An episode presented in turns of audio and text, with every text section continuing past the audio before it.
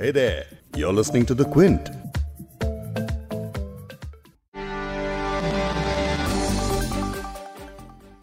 खेतों में काम करने वाला आज किसान दिल्ली की सड़कों पर है। मोदी सरकार के कृषि कानूनों के खिलाफ पिछले एक हफ़्ते से हज़ारों किसान दिल्ली के अंदर और बॉर्डर पर प्रदर्शन कर रहे हैं।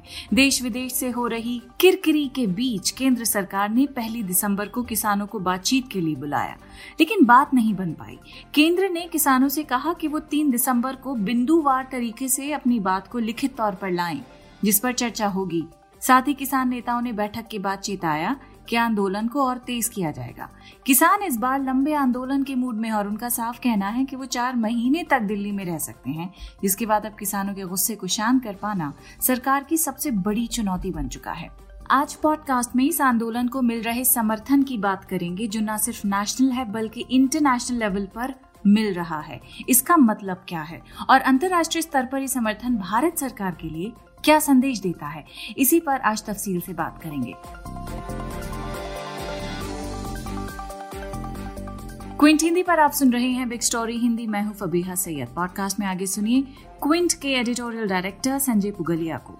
कनाडा के प्रधानमंत्री जस्टिन त्रुदो ने अपने देश के सिख नागरिकों से बात करते हुए भारत के किसान आंदोलन का ज़िक्र किया और कहा कि इसकी बात करना मेरे लिए लाजिमी है। वहाँ पर जो समाचार आ रहे हैं वो चिंताजनक हैं।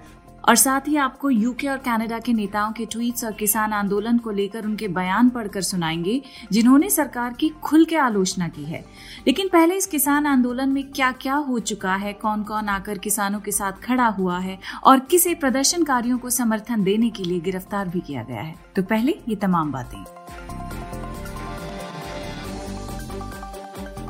दरअसल केंद्र सरकार सितंबर के महीने में तीन नए कृषि विधेयक लाई थी, जिन पर राष्ट्रपति की मुहर लगने के बाद वो कानून बन चुके हैं और इन्हीं के खिलाफ किसानों का ये आंदोलन छिड़ा हुआ है।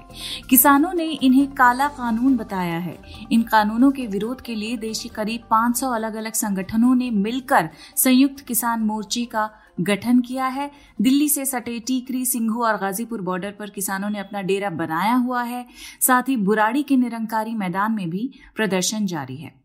मंगलवार पहली दिसंबर को तीसरे दौर की बातचीत के दौरान किसान नेताओं ने अपनी समस्याओं को सरकार के सामने रखा।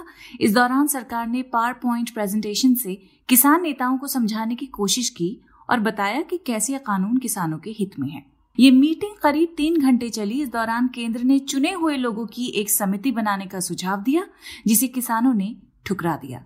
किसानों के साथ अब तक तीन बार केंद्र सरकार की बात हुई है और अब गुरुवार तीन दिसंबर को चौथे चरण की बातचीत होगी। तो कुल मिलाकर ये समझ लीजिए कि एक तरफ़ किसान संगठन लगातार कह रहे हैं कि केंद्र सरकार के तीनों कानून उनके खिलाफ हैं और उन्हें वापस लिया जाना चाहिए, जबकि सरकार किसानों को ये समझाने की कोशिश में जुटी हुई है कि इससे उनका फ़ायदा ही है। इस बात पर विपक्ष भी लगातार बीजेपी सरकार पर हमलावर है। कांग्रेस नेता राहुल गांधी ने मंगलवार को एक बार फिर प्रधानमंत्री नरेंद्र मोदी का नाम लिए बिना उन पर कटाक्ष करते हुए कहा है कि उन्हें घमंड से दूर रहने और प्रदर्शनकारी किसानों को उनका अधिकार देने की ज़रूरत है। वहीं भीम आर्मी चीफ चंद्रशेखर आज़ाद और पूर्व सांसद और जन अधिकार पार्टी के अध्यक्ष पप्पू यादव किसानों का समर्थन करने के लिए पहुँचे। एक और अहम नाम है बिल्कीस दादी, या फिर कहें कि शाहीन बाग की दादी। पुलिस ने मंगलवार को पहली दिसंबर को शाहीन बाग की एक्टिविस्ट बिल्कीस दादी को दिल्ली हरियाणा बॉर्डर पर हिरासत में लिया। टाइम मैगजीन में अपना नाम दर्ज करा चुकी बिल्कीस दादी किसानों को समर्थन करने पहुँची थी, लेकिन पुलिस ने कोरोना महामारी का हवाला देते हुए उन्हें कार में बिठाकर घर तक छोड़ दिया। किसान आंदोलन के समर्थन में कई सितारे भी सामने आए हैं। फ़िल्म से लेकर खेल जगत की तमाम हस्तियाँ किसानों के साथ एकजुटता दिखा रही हैं। Veteran actor Simi Grewal singer actor Diljit Dosanjh cricketer Harbhajan Singh समेत कई सितारे पिछले कई दिनों से सोशल मीडिया पर किसानों के समर्थन में ट्वीट कर रहे हैं।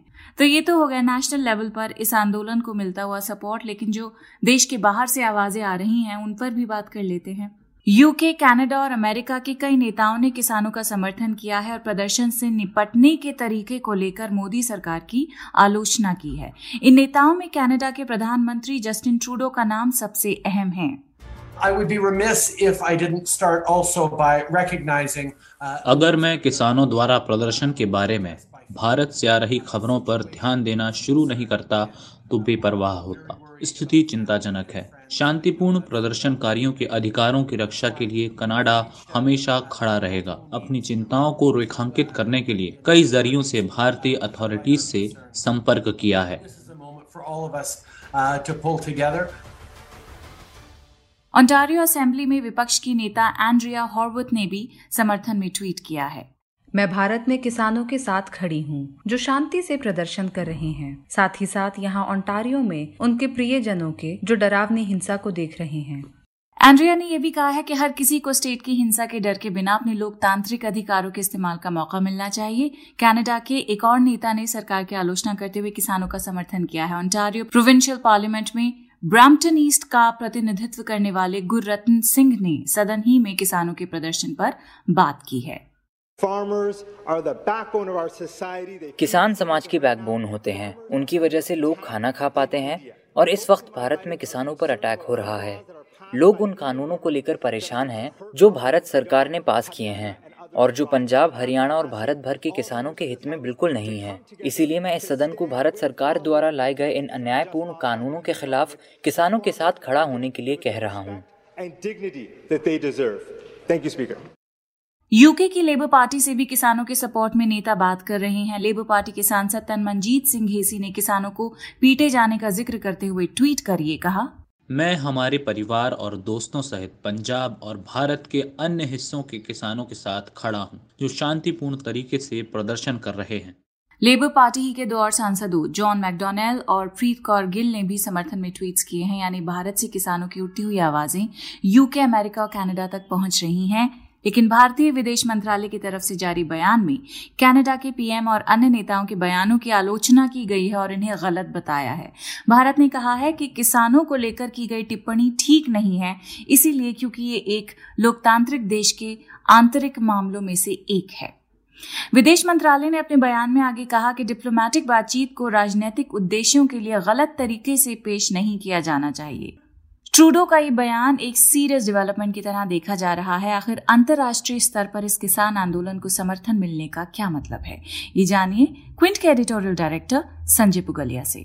जिस तरह की सरकार के दौर में हम रह रहे हैं और खबरों को मैनेज किया जा सकता है, वहाँ जिसको हम पंजाब, हरियाणा का किसान आंदोलन, अमीरों का आंदोलन बता के खारिज कर रहे थे, बात वहाँ तक रुक नहीं रही है। कनाडा के प्रधानमंत्री जस्टिन त्रुदो ने अपने देश के सिख नागरिकों से बात करते हुए भारत के किसान आंदोलन का ज़िक्र किया और कहा कि इसकी बात करना मेरे लिए लाजिमी है। वहाँ पर जो समाचार आ रहे हैं वो चिंताजनक हैं और हमने राजनयिक चैनलों के ज़रिए, माध्यमों के ज़रिए इंडियन अथॉरिटीज़ से बातचीत की है कि शांतिपूर्ण प्रोटेस्ट करने देना चाहिए और हम आपके साथ खड़े हुए हैं।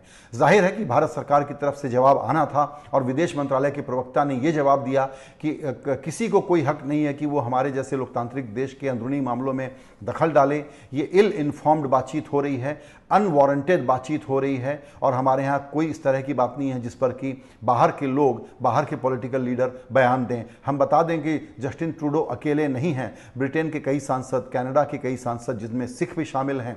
अब हुआ ये है कि ट्रूडो भारत आए थे 2018 में, तब भारत सरकार ने उनको बड़ा एक प्रकार से ठंडा रुख उनके प्रति दिखाया था।